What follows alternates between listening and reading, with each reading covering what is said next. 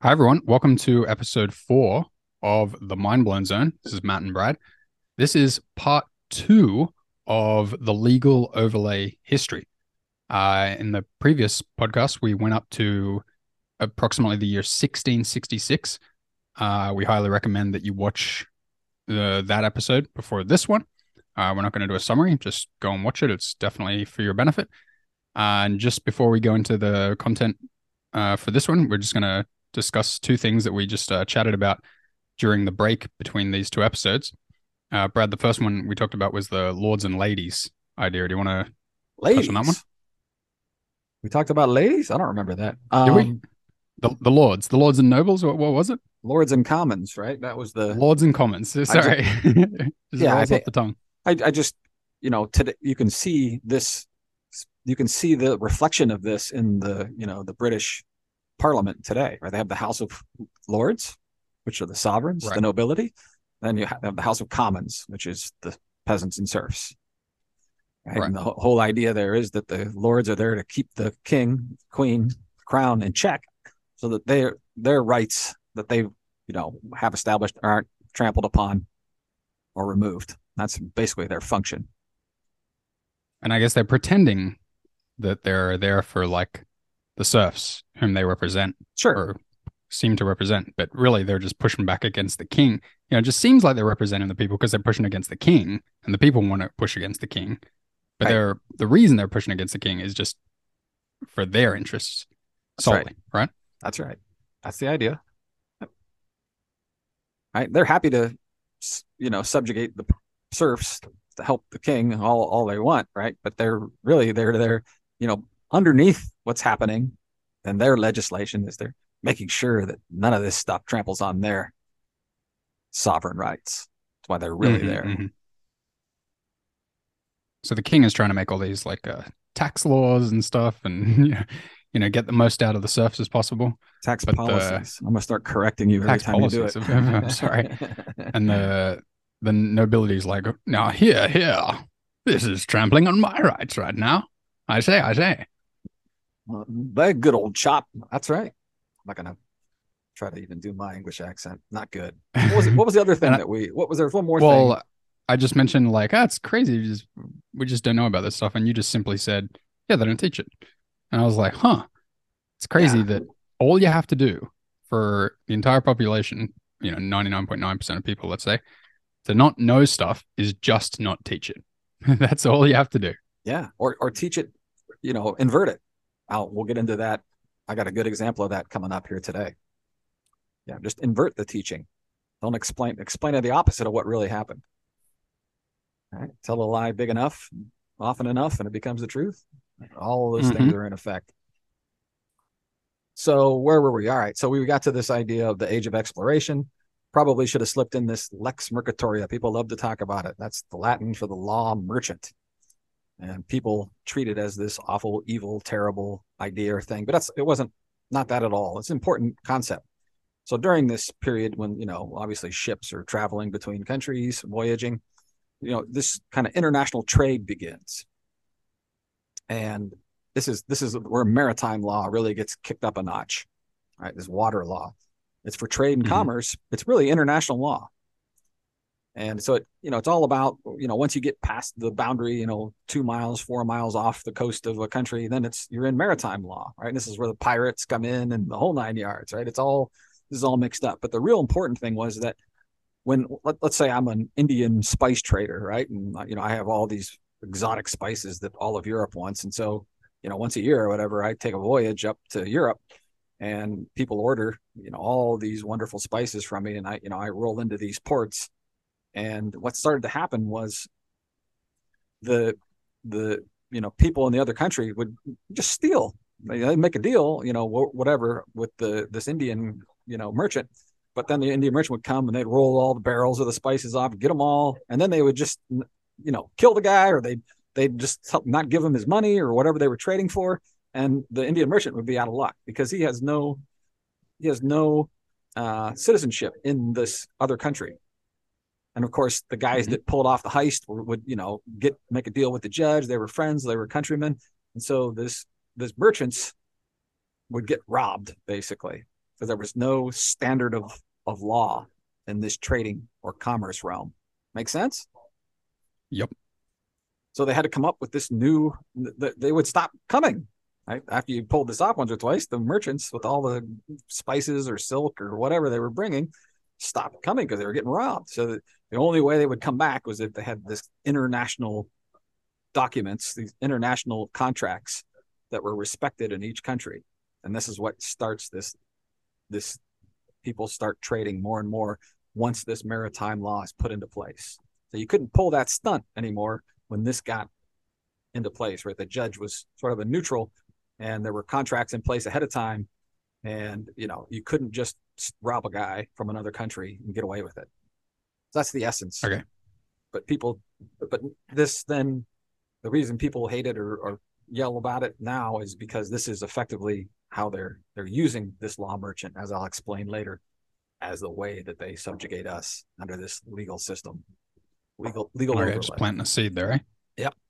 So we jump now to sixteen sixty-six. Uh, this is the this is when you know the cabal burns down London. Uh, not you wouldn't learn that in your history book. Right? You'd learn something else, but that's what really happens, of course. And it's kind of a it's kind of like a great reset of the time, you know. And the six six six obviously has some play in here, right? Um, I mean, I hadn't heard that they were saying they that the cabal burned it down. Yeah. Oh yeah. No, no accident. Right. Not an accident. And what's okay? The most interesting thing for our discussion here is is you know, we, we go on and on about what all the stuff that happened then, but this new this idea of the Cestui Que Trust comes along. And this is, of course, a French word. And what that really means is the person for whose use benefit of. It's a fiefment. And really, here's the, here's the important part to understand about this, is that after London burns down, people want to come back and claim their property, but there's no, uh, some of them get killed. See, it was this, it was, it was really enforced for two reasons. It was it was for reclaiming your property that was lost during the London fires, but it was also during this age of exploration. These you know sons of of lords and barons were you know were you know going off to countries, and not all of them were coming back. You know, their father would die, and you know the the first son would be you know the the rightful heir, but he'd never come back. So it would literally leave these giant estates in purgatory, if you will. Right? They couldn't. There was no the heir was gone. So the Cestui Que thing was if the son, if the heir goes off for more than seven years and doesn't come back, presumed dead. That's the most important thing to understand about the Cestui Que, the Cestui Que Trust. Mm-hmm. They presume him dead, doesn't come back in seven years, and then the property can be distributed by the courts, the estate. So if it comes back within seven years, okay, it's his, he gets it. Right, and what a mess it was when the you know the heir comes back in ten or fifteen or twenty years, right? Mm-hmm. His estate's been chopped up, and now he's got to come back and try to. It's you know it's a whole big thing, but it was basically the you know the estate, the trust turned over the estate after they were presumed dead. That's okay. The real interesting thing in sixteen sixty-six. We'll and then we'll talk about because you'll hear this if you go off and listen to these legal, lawful, you know, uh, sovereign people speaking. We're going to talk about the Cestui Que Trust all the time. So that's what it was. So just a real quick note, sixteen ninety-four, Bank of England established. This is the, our first central bank, right? So, so what does it mean for, for the Bank of England? Like they they established it. Like who who is the Bank of England? Is that well it, who they owned by? You know, of course, the name of it sounds like it's the English people and it's the King and Queen's Bank, but it's not, right? It's the it's this this moneyed class, right? The banksters that start this up. Mm-hmm.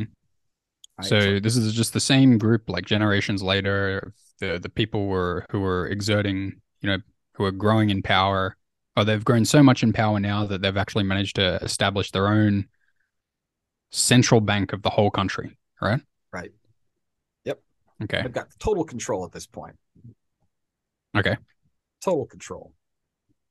So it's just important that this that the banks and the legal system are like one and the same, right? That this is of course founded. Where would you where would you imagine the central bank was founded? City of London, right? The City of London, of course. Right. Right next door to the Temple Bar, right? The Inns of Court, where the legal system is founded, right next to each other. Right. Okay. Right. Fleet Street. Where it all happens. So that's the story. So then we, of course, jump to seventeen eighty-nine. That's the Constitution. This is a very confusing subject. We're not going to spend any time on it other than to say a constitutor, I've mentioned this to you before, is one who agrees to pay the debts of another. That's what a constitutor is. Mm-hmm. So the states were all agreeing, of course, this is a contract. It's really what the Constitution is. And the states owe France six million francs at this point. They were, the French were helping pay for, you know, the Americans to fight the British. So they were getting their guns and their gunpowder and their troops and all the rest. So we have a debt now, big debt. And of course, the American government has no revenue at this point, next to none. So because of that, really Washington and everybody is forced to, we're forced to have a, a bank that's controlled by the central bankers, right? Can I just add something in? I, I did verify this, by the way. I looked up constitutor, legal dictionary, he who promised by a simple pact to pay the debt of another. Well, thanks for your verification. Thank you. So, yeah, so now we have the first Bank of America, first Bank of the United States, rather. That's a, it's a central bank. It's run by this cabal bankster class, whatever you want to call it. And Thomas Jefferson managed to get it shut down because he knows what's what, what's going to end up happening, right? They're going to own everything, blah, blah, blah, blah, blah. Oh, okay. That's why it was relevant to mention Jefferson before, because he's like, eh, I know what's going on here. Right, right, right. He's president at, at the time, right? He gets it closed down. So oh, then we okay. have seventeen ninety-three, we have the Treaty of Paris. And effectively what happens in, in the midst of all this is that the, the crown, which is not the king and the queen, but it's really the cabal, right? The Crown Corporation, as will later be known as, um, buys this six million franc debt from the French with mm-hmm. interest, right? So whatever they pay, ten million francs, eight million francs, whatever. So now the cabal owns the debt. Okay. So really important. Well, eighteen ten, just an interesting note, I think, here is that we have this. A, there's a big argument over this. If you go look at all the mainstream documents, they'll say this is ah, it's a lie. It's all bunk. Not true. But you get a lot of other people, right, in the independent research realm that say, no, it really was ratified by the state. We in, in the United States, two thirds of the states have to ratify proposed amendment to the Constitution. So this is the what they call the Titles of Nobility Amendment. And it was just reaffirming hmm. that no, nobody could hold an office in any of the governmental capacity that had a title of nobility. This would be the lords, the barons, the earls, et cetera. Right? But also means that the the the, the order goes. I think it was gentleman, uh, esquire, knight, and then you know it's like earl, baron, duke, whatever. You know, I don't I don't know exactly, but that's the idea.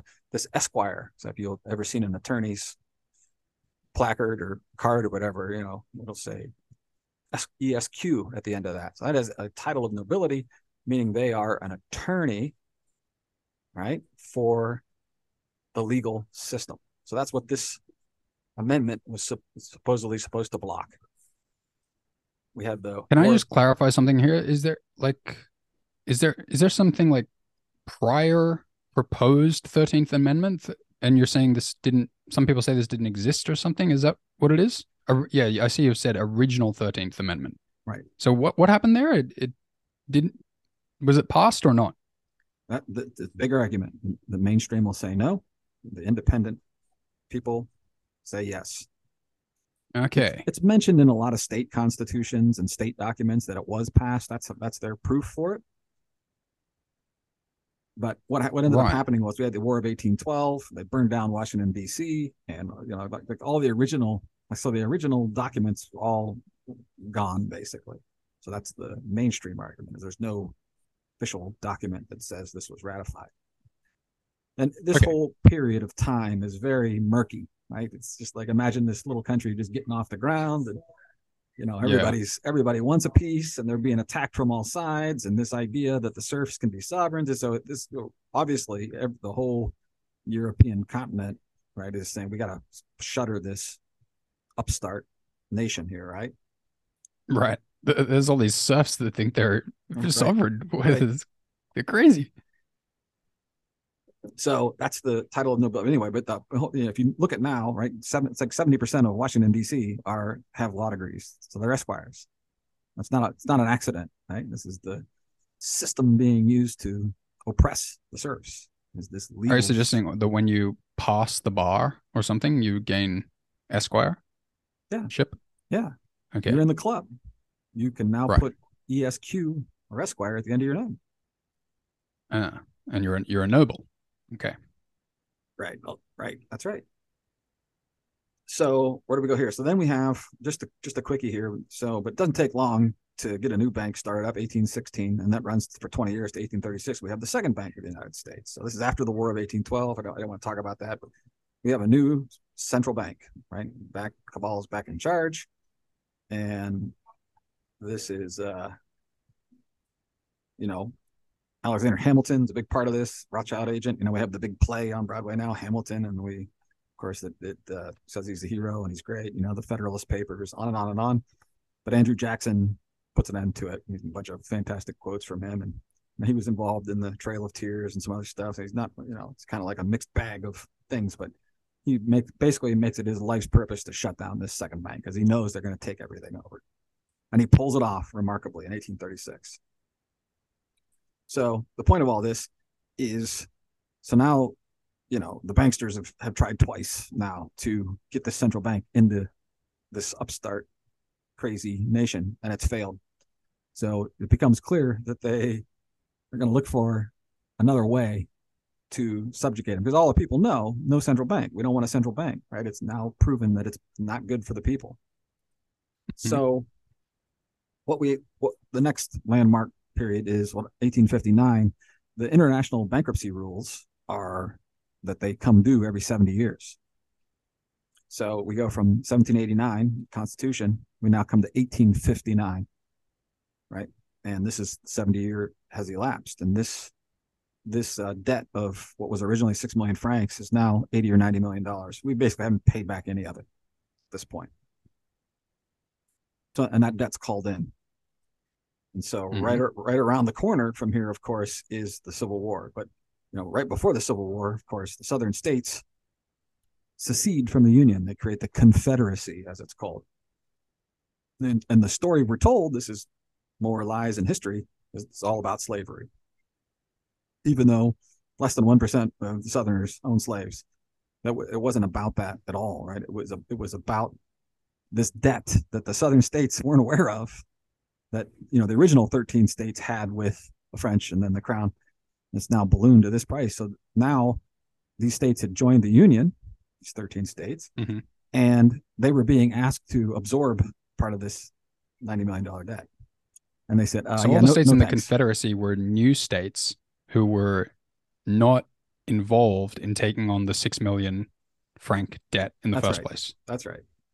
Right. And, and they, they were like, yeah, and then they, the the debt got called in, and the Southern states were like, we're out of here, mate. Right. You know, imagine, you know, each state was, you know, on the hook for five or eight million dollars of brand new debt that they weren't aware of, which is, which was, by the way, was an enormous sum of money at that time. Doesn't sound like a lot today, but it sure was then. Mm-hmm. So they said, yeah, no thanks. We're, uh, we're jumping out of there. And this is also the period when Abraham Lincoln, who is a bar attorney. I'm not going to talk about Lincoln. So he's a nobility. Interesting character. But he's a nobility. He's not supposed, according to the original thirteenth amendment, he's not supposed to even have an opportunity to run for president. So you can kind of see mm-hmm. what's happening here, right? And I, my feeling is he was brought in to try to broker, to get the states to, Southern states to agree to this, taking on this debt. But maybe not. Maybe they knew they were going to start a war no matter what. And just another quick interesting note in this year is this is the, the Southern senators, you know, when they secede, they walk away from Congress, and they called it interregnum, a period of discontinuity, discontinuity of government. And I've heard several of the lawful gurus argue that they this, the Senate never really reformed after they walked away in eighteen sixty-one. Hmm. They, it became a corporation, as we'll find out here in a second. Okay. So Civil War kicks off. You know, the Northerners realize they don't, you know, they don't have the moral high, moral high ground at this point. And so this is when this idea that they're doing it to free the slaves comes into play, right? Because they aren't. Oh, yeah, right. Right. They need a reason that they're causing all this chaos and death and everything. And so that's this is the reason that they come up with. And of course, that's what everybody believes today, that it was uh, for this purpose alone. I mean, you know, the, the slaves were not treated well when they came up north, right? They were second, third class citizens all the way up until whatever, nineteen sixties. So it isn't like they were all welcomed with open arms uh, in the northern states. Anyway, but this is the idea that we're sold on. So we have the Civil War, and and then after the Civil War is over, of course, the North wins, and you can. There's all kind of interesting discussions you can have about. Really, it was the, it was the British, the King, against the Vatican, the South. Really, they were just funding both sides to create havoc, to break this thing up. Uh, I think you know what ended up happening was after they split up the proceeds here. And the British get the federal government, the territorial government. Federal, by the way, in Webster's eighteen twenty-eight is contract, contract government. It was the American government before it was the federal government. Before the Civil War, it was called the American, the government of the United States. And afterwards, it becomes this federal government. There's a new constitution written that looks very similar to the original. It's the Constitution for the United States of America. The original mm-hmm. was the Constitution of the United States of America. One little change in words from of to for. That's a different document. It's a document you'll find if you went to museums in Washington, D C. It's this new Constitution. Anyway, interesting details. And they, they still have the original written paper of the Constitution of the United States somewhere, right? Yeah, well, yeah, you couldn't get it anywhere, but people have images of it, right? Pictures. Right, right. There are, okay, there are images of it. Right. And what is there is the text different? A little bit. It's it's there's little subtle changes all over the place. Okay. You could spend months going over all of that. We don't have anywhere near enough time, but this is this new constitution is for I'm jumping ahead one bullet, we'll back up one though. The uh is for this new corporation that started. Really, most people place it at, at the, it's called the Organic Act of eighteen seventy-one, and that's when this the United States of America Incorporated is established. And you can tell now. Does there need to be some document, like you know, when if if I go incorporate a company, and it's a document, it's like okay, this is the document that's all about the company. Is is there some specific document that people can look at that is the document regarding this corporation? Well, it, so here's the trick. This is where this gets to be a huge mess, and it gets very confusing. You'll notice in my notes, I, I write it properly, but it becomes this proper noun. Look at the T on the United States of America. It's it's a capital T. Mm-hmm. But the original would, was lowercase t, the, and then United States of America. That's the, the one okay. little change, right? The comma Incorporated part, of course, isn't written anywhere. Why would you want to give it away? It's like, you know, saying Apple Incorporated, McDonald's Incorporated, right? Google mm-hmm. Incorporated. Nobody says the Incorporated. It's just, you just kind of forget about it. But this is, in effect, it's the United States becomes incorporated. And, and what, so what does it mean there to become incorporated? Just to, to fucking be made up? Like, to made up, be made up out of nothing or something? Yeah. So well, they don't need to at, like draft pay, or ma- maybe they drafted papers off in their secret bank or something like that. Because what what do they care about us whether we have access to the papers, right? But the thing that makes it a corporation, you're saying, is just the fact that it's made up. Not that there's specific papers, but just that it is made up. It's a new legal entity, corporation, mm-hmm. talking corpse. Right. Mm-hmm. So it's a it's a fictional dead entity, or a corpse. But it can talk. In other words, it needs a representative. I mean, represent representatives. Uh, or corporations require representatives. Prior to right, the, and this is getting into some well, getting a little off track here, but the original U S government was it was just a company, and the states are all independent nations. There was, and they. Joined together to pay a company, U S government, to perform certain enumerated tasks like coin the money from gold and silver, protect the borders, run the post office, et cetera, et cetera, et cetera. So what is a company? And you can play games with all these words, but it was it was a business. Right? We're saying we're paid. A business. We'll pay you guys to do these, to run these, perform these tasks for us. That was it. They didn't. And who set that up? Who who set up that the, business? The original, the original founders of the United States.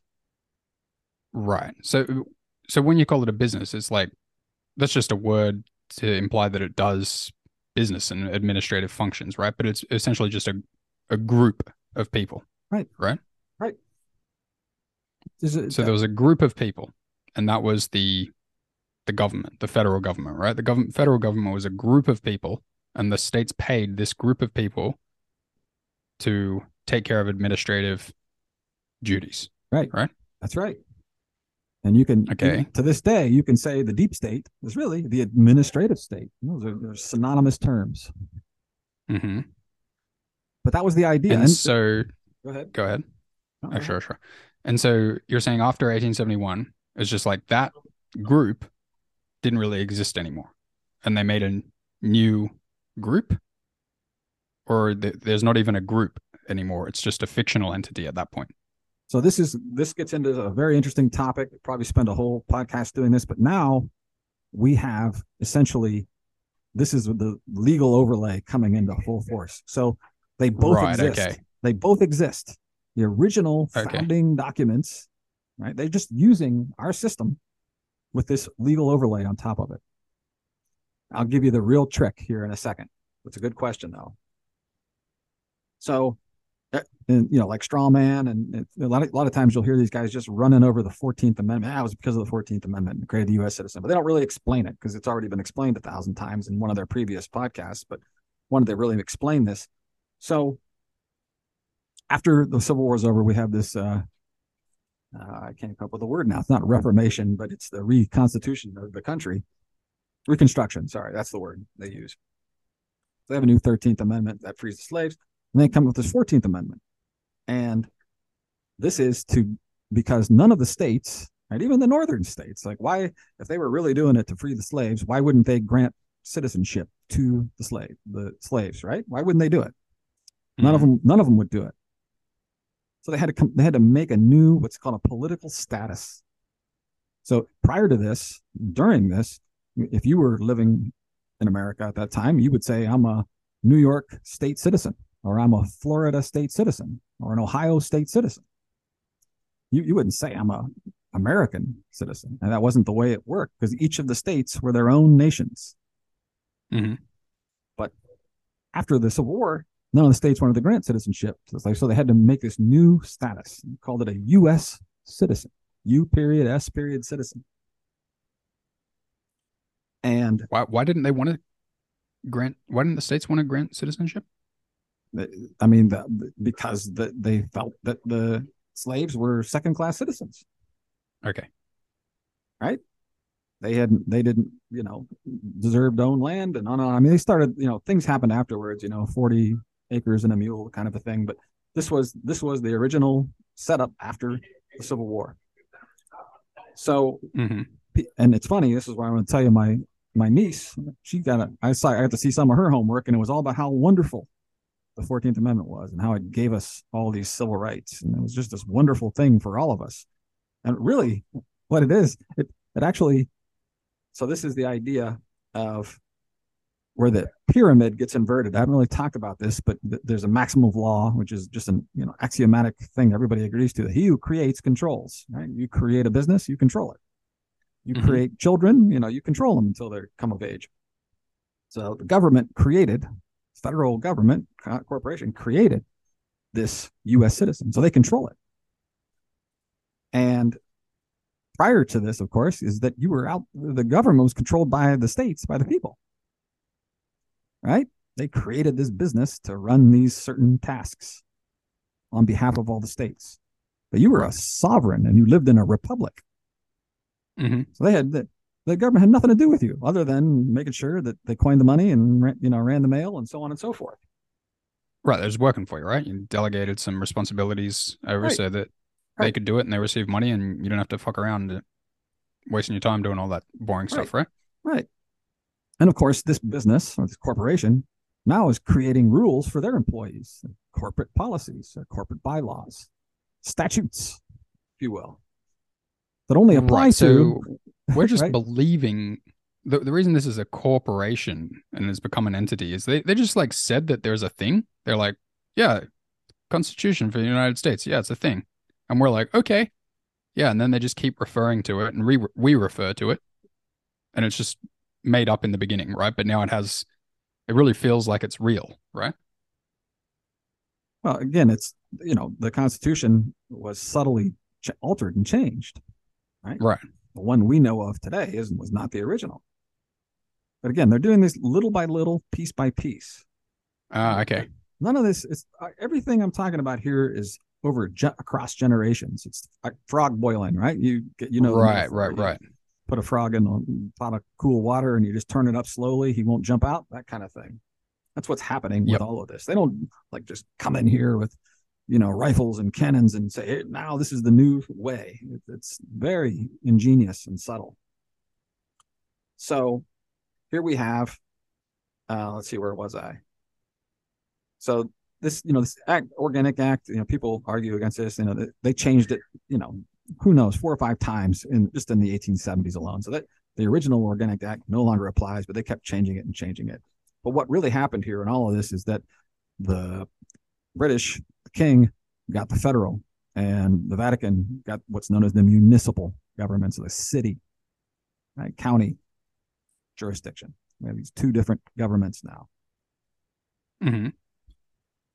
So that's an example of these different jurisdictions. So basically, they're just taking money from people, and either one, right? It's just a money grab, labor grab. So where do we go here? So, by the way, the southern states are under martial law this whole time, from the, after the really after the Civil War, eighteen sixty-five to eighteen eighty, more or less. They're being held by military rules, Liber Code, on and on and on. Not going to talk about that today. But in this period of time, we get this Organic Act, we get a bunch of changes to that, and we get, then we get, of course, the bar, right? The Crown Temple Bar, the, the legal system gets introduced. Banker approved representative of C C written. Right. That's one, lot, most people say British accredited, accredited registry, but I've also heard banker approved representative as well. Right. So the American Bar Association comes in in eighteen seventy-eight. And this is when, of course, unleashed the attorneys, the legal system into America. And this is, of course, the control matrix that they're bringing. So these uh, are all right, because they've already got this big legal liege system established in Britain, right? Right. So eighteen seventy-eight, you're saying they, they're like, boom, they started to really push it into the well, here it United States, eh? Right. Okay. And it, we're, we're operating under the common law. It's not even the British common law. It's the American common law is now operating. You know, one little side note here is that the, the most common book other than the Bible on the shelves of all the, you know, new colonists and, the, and Americans over here was the Blackstone's common law. Hmm. You, you didn't need an attorney. You don't need an attorney. You didn't need anything. Everyone understood, essentially.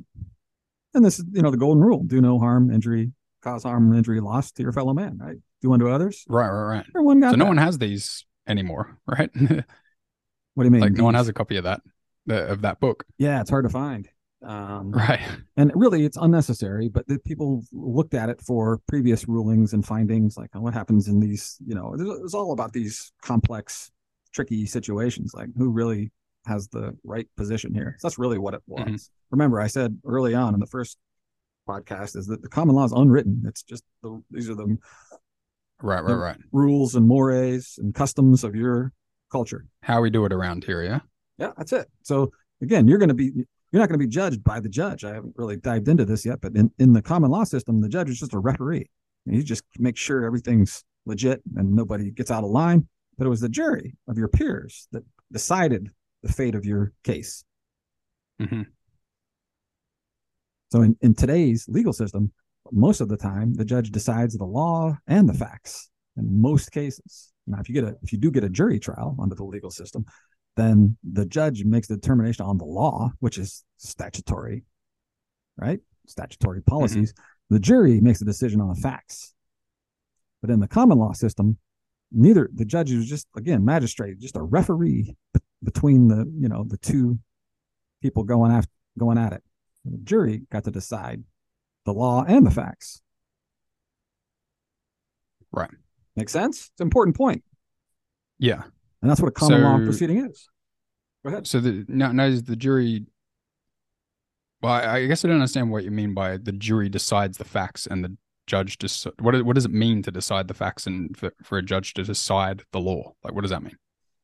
All right. So in, in a in a legal case, right, the judge can determine what the statute, statutes were or weren't fo- followed. So the judge can say, ignore that testimony from that person because that falls outside of right. okay. what we call the legal framework. Right? Okay. That's hilarious. Or, but but also think of think of this idea of like we have, you know, think of uh, someone killing somebody else. So we have murder one, murder two, murder three, hom- you know, uh, manslaughter one, manslaughter two, three, four, five. Right, right. The judge will decide which one, right? Right. Involuntary manslaughter one, two, three. So, you know, it's like, so he, the judge that can tell the jury, you can't decide this is manslaughter three or involuntary manslaughter two or murder one or whatever. And he tells them you can only convict this person of, you know, involuntary manslaughter three or whatever, because I decided. Right. So the, the jury's kind of deciding uh, whether reality is aligned with the facts of the, well, the legalities just, that the judge presents to them. The jury is described just comes to guilty or not guilty. That's all they get to do. Okay. Okay, sure. The judge gets to say, all right, you it's that's manslaughter three, that's ten years and whatever, blah, blah, blah, blah, blah. But the judge gets to decide mm-hmm. all the law that applies. But in Oh, common, okay. Oh, oh, okay. Sure. Gotcha. Right. In a common law system, the people, the jury gets to decide this guy needs to go to prison for fifty years or one year, whatever it is. Right? We that's what we decided. That's the penalty he deserves for right. killing this person. And they wouldn't talk about murder one or murder two. They'd just be like, you know, I think it was really severe, so we think this punishment's right. appropriate. Those are statutes. There's no such thing. I mean, all there is is the, the the opinion of your peers. And of course, you wouldn't right. ever want to find something horrific for somebody because then your peers could do the same thing to you. So that right, there's an incentive to be as fair and just as you can be. Right. So I'm I'm seeing it here. Like, you, yeah, that's why you call it banker-approved representative, because we there was this common law. And then they started to inject all these banker-approved representatives, and they're just making uh, company policies that uh, all the uh, employees have to follow, right? Corporate, yeah, corporate policies, yeah. And really, the whole thing, the whole system is really—I haven't gotten here yet. It's more towards the end of this, but yeah, it's all all criminal law is really commercial, and it's all to extract money. What it really is about. Mm-hmm. So, but that's a that's a whole different idea. But yeah, that's right. So where do we go from here? Uh, all right. We also have the Department of Justice being, you know, first founded in this in this era as well. Some people, I think Trump now calls it the Department of Injustice, just mm-hmm. to get under the, under the skin of the people that are doing things. So this is what, you know, I kind of define this whole thing as this this. You know, eighteen seventy-nine to nineteen twenty-nine, just calling it this con- this in- continued encroachment of the legal system over this common law system they had. So it's slow, slowly. People, they're not teaching people about this, so they don't understand their real rights. They think they're, they've now gotten more and more people are being ho- coaxed into saying I'm a U S citizen instead of uh, a New York State citizen. Right? So and a how- U S citizen is under the legal system, right? Right. The, right. the corporation created, the, so they control it, this U S citizen, which is effectively treated as an employee or a dependent of the federal corporation. Right. Which is, un, you know, under the auspices that this was the, gave the freed slaves some status, right? Because the states wouldn't give the sovereignty status. So this was giving, that, that's how, basically, you know, in a nutshell, you thought this the that the we all think that the Civil War was to free the slaves, but really what it did was it enslaved everybody. Yeah, yeah, yeah. I was right? just thinking, like, it's so crazy. Like, everyone's like, I am a citizen. yeah. I'm so proud to be a citizen, right? right. Like, it, before it wasn't, you wouldn't be calling yourself a citizen. You'd be calling yourself a, well, a sovereign or something, right? Or an It'd be, it'd be, you'd say your state, state, which was a nation, like I said, a New York state citizen, which you were. You'd say you're a state citizen, which right. is actually a, a proud title, right? Yeah, yeah. But you, uh, the state uh, was the nation. A U S citizen is a, just an employee of the corporation, right? Right. What? Right. But yeah, we've talked about this earlier. But yeah, you don't, you have no idea that's what it is, because they say they give no. you privileges and benefits. Right? You get privileges and benefits. Right. Which wow, which privileges, the, which the slaves did not have. So it was it was a step up for them. Right. Right. Right. Step down for all the sovereigns. Yeah. Right. Because it they, they come in the Fourteenth Amendment. I guess they're saying so now everyone is a U S citizen, right? No, no, no, no, no, no, no, no, no, no, no, no, no. They did not just. Oh. They didn't say that. They they over time, they you would like so say you would go to get uh you know a passport, or you would sign you know a certain legal document, and you would just have these choices, and they just started to take away the choices that you were a state citizen. You, so today, right? You go uh-huh. to get a driver's license or a passport. There's you know are you are you a, an alien? Are you a green card holder? Or are you a U S citizen? Which one are you? So right. Get, They don't offer New York state citizen to you. Okay. It just They just stopped showing it to us. So this is their little... So it still exists. That's what yeah. you said before. Like the two systems exist. Like you could probably go declare yourself a New York state citizen, but that, you don't know right. about it. So you're just like, I'm a U S citizen. That's right. This is, this is this whole, quote, status correction thing that's happening. I'm going to change mm-hmm. your political status back to the way things were prior to this Fourteenth Amendment. So this is a movement gaining in popularity, right? Right. Right. And there's a, all, all kind of infighting on who's doing it right and who's doing it wrong, and if they've done enough or haven't done enough. And we won't be able to get into any of this in, in these two talks, but there's all these presumptions.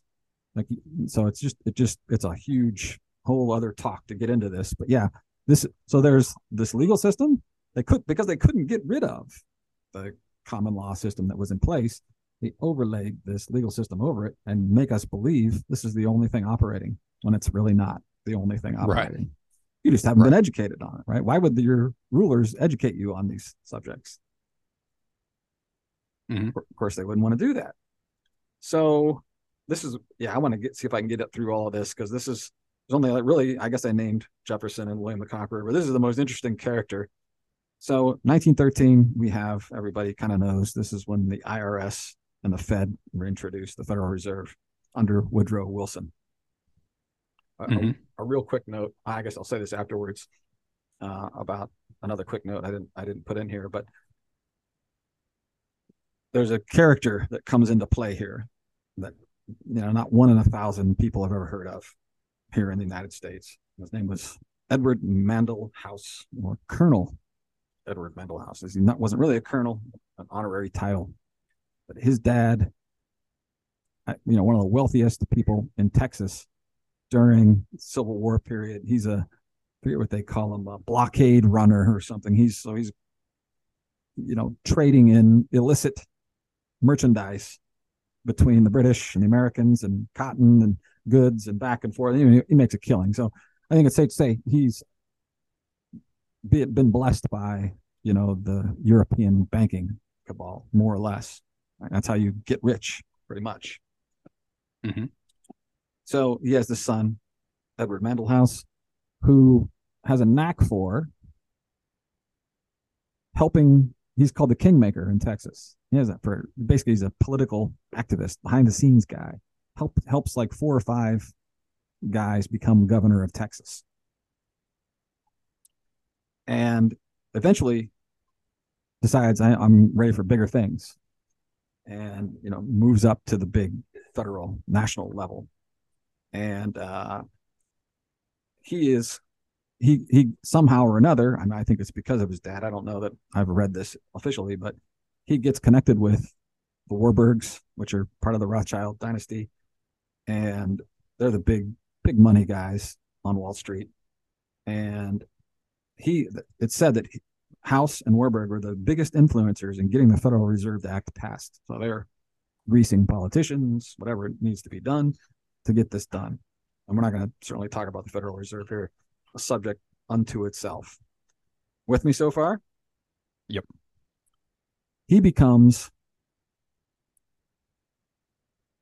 Woodrow Wilson's primary advisor. And I would call him Wilson's handler. It's a term people understand today. Woodrow mm-hmm. Wilson is quoted as saying Edward Mandell House was his alter ego. Like, basically, he, he speaks for me. Hmm. Okay. So he's he's really the president. And my, you know, he's calling all the shots. And you know, like I said, one day I might want to do this talk on this mesmerism idea, but it was very popular in this period of time, you know, kind of eighteen forty to eighteen ninety. There's all these mesmerists going around and performing all these parlor tricks. But in reality, I think there was some, there's some realness to it. Let's call mesmerism mind control, right? M K Ultra, whatever you want to call it. So I think he's got some of these skills. And what I wanted to mention here is that Rudolf Steiner, in one of his talks, talks about Wilson and said he was he had he was dem demonically possessed. That's how Steiner phrases it. Okay, interesting, huh? Crocky, right? So a couple things here, and then we'll we'll wrap it up here on House. But he's so he's the ghost author of this book called Philip Drew Administrator. Uh, you know, originally it was anonymous when it came out. Uh, it's supposed to be, you know, it's a fictional novel, but it was actually this detailed plan for the future government of the United States, which would, which was based on Karl Marx's communism socialism. Hmm. So it okay. predicted. It I predicted, hadn't even heard of that. Yeah, it's predicted all kinds of things: the graduated income tax, excess profits tax, unemployment, Social Security, flexible currency. It was, in effect, it was what the New Deal was. Franklin Delano Roosevelt came in, mm-hmm. and I want to read this one quote. So, oh, he also founded the Council on Foreign Relations, which, which a lot of people, he was a founding member. A lot of people say this is what really, this is the group that really controls all of America, right? Controls the politicians, so forth. Mm-hmm. You can read all kinds of books on that topic exclusively, but this is how powerful this guy was. He writes this book that eventually the, the Franklin Delano Roosevelt administration follows to a T. He founds the, the group C F R that a lot of people to this day say runs things. It's basically the corollary of the uh, Institute for Royal Affairs from, I think that's what they call it in Australia, uh, certainly in Britain. That's basically the same thing. But here's the quote. So this is one of these situations you get into where this, this is allegedly a letter between House and Woodrow Wilson. You can't, there's no, you know, the the people who run the archives and documents for Woodrow Wilson say there's no such letter. So it, this just goes to show how, how easy it is to hide or, you know, get something out of public view if it's, you know, if it's not uh, amenable to the story you want to tell about somebody, right? You could just say, yeah, we don't officially have any letter like that. So to this day, you can't say this for sure. But this is the quote, and I'm going to read it verbatim here. Who wrote it? To whom? Edward Mandell House, the he guy wrote it to Wilson wrote, or to Roosevelt. Yep, sometime between nineteen thirteen and nineteen twenty-one during Wilson's tenure as president. Okay. So very soon, every American will be required to register their biological property in a national system designed to keep track of the people and that will operate under the ancient system of pledging. Side note, think corpus juris civilis here. By such methodology, we can compel people to submit to our agenda, which will affect our security as a chargeback for our fiat paper currency. Every American will be forced to register or suffer not being able to work and earn a living. This is, you can't get a job in America without a Social Security number. Can't do it. Mm-hmm. So there you go. So continuing, they will be our chattel, and we'll hold the security interest over them, for, and we will hold the security interest over them forever by operating, by operation of the law merchant under the scheme of secured transactions. Americans, by unknowingly or unwittingly wittingly delivering the bills of lading to us, will be rendered bankrupt and insolvent forever to remain economic slaves through taxation secured by their pledges. They will be stripped by their rights and given a commercial value designed to make us a profit, and they will be none the wiser, for not one man in a million could ever figure our plans. And if by accident one of one or two would figure it out, we have in our arsenal plausible deniability. After all, this is the only logical way to fund government, by floating liens and debt to the registrants in the form of benefits and privileges. This will inevitably reap to us huge profit acts beyond our wildest expectations and leave every American a contributor to this fraud, which we call social insurance, which is Social Security. Without realizing it, every American will insure us for any loss we may incur, and in this manner, every American will unknowingly be our servant, however begrudgingly. The people will become helpless and without any hope for their redemption, and we will employ the high office of the president of our dest of our dummy corporation to foment this plot against America, unquote. How's that for a doozy? Yeah, sure. I mean, uh, the first that I had was, um, because you mentioned, oh, you know, maybe it's not attributable or who knows, or no proof or something like that. But, you know, I thought, but this text still exists. You know, this idea exists. So this was in the, you know, collective consciousness somehow, whether this guy wrote it or what, like this has been manifested somehow. Well, it happened. It all happened, right? Right. This, this is like a perfect explanation of what happened. Yep. And, and I have, of course, I, there's more to go here. We didn't, we're going to have to do a, another episode on this. Uh, we're going to have mm-hmm. to wrap this one up here for today, but we'll see in short order that this is exactly what starts to happen in the nineteen twenties and thirties.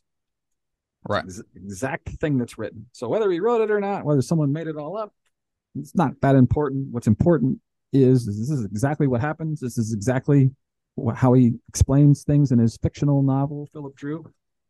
So it seems almost impossible that he wouldn't have written this, couldn't have written this. Gotcha. And so I'll just leave it with this, is that this guy, Edward Mandell House, is probably the most influential person in the United States of the twentieth century. Like, no one else even comes close, in my opinion. Mm.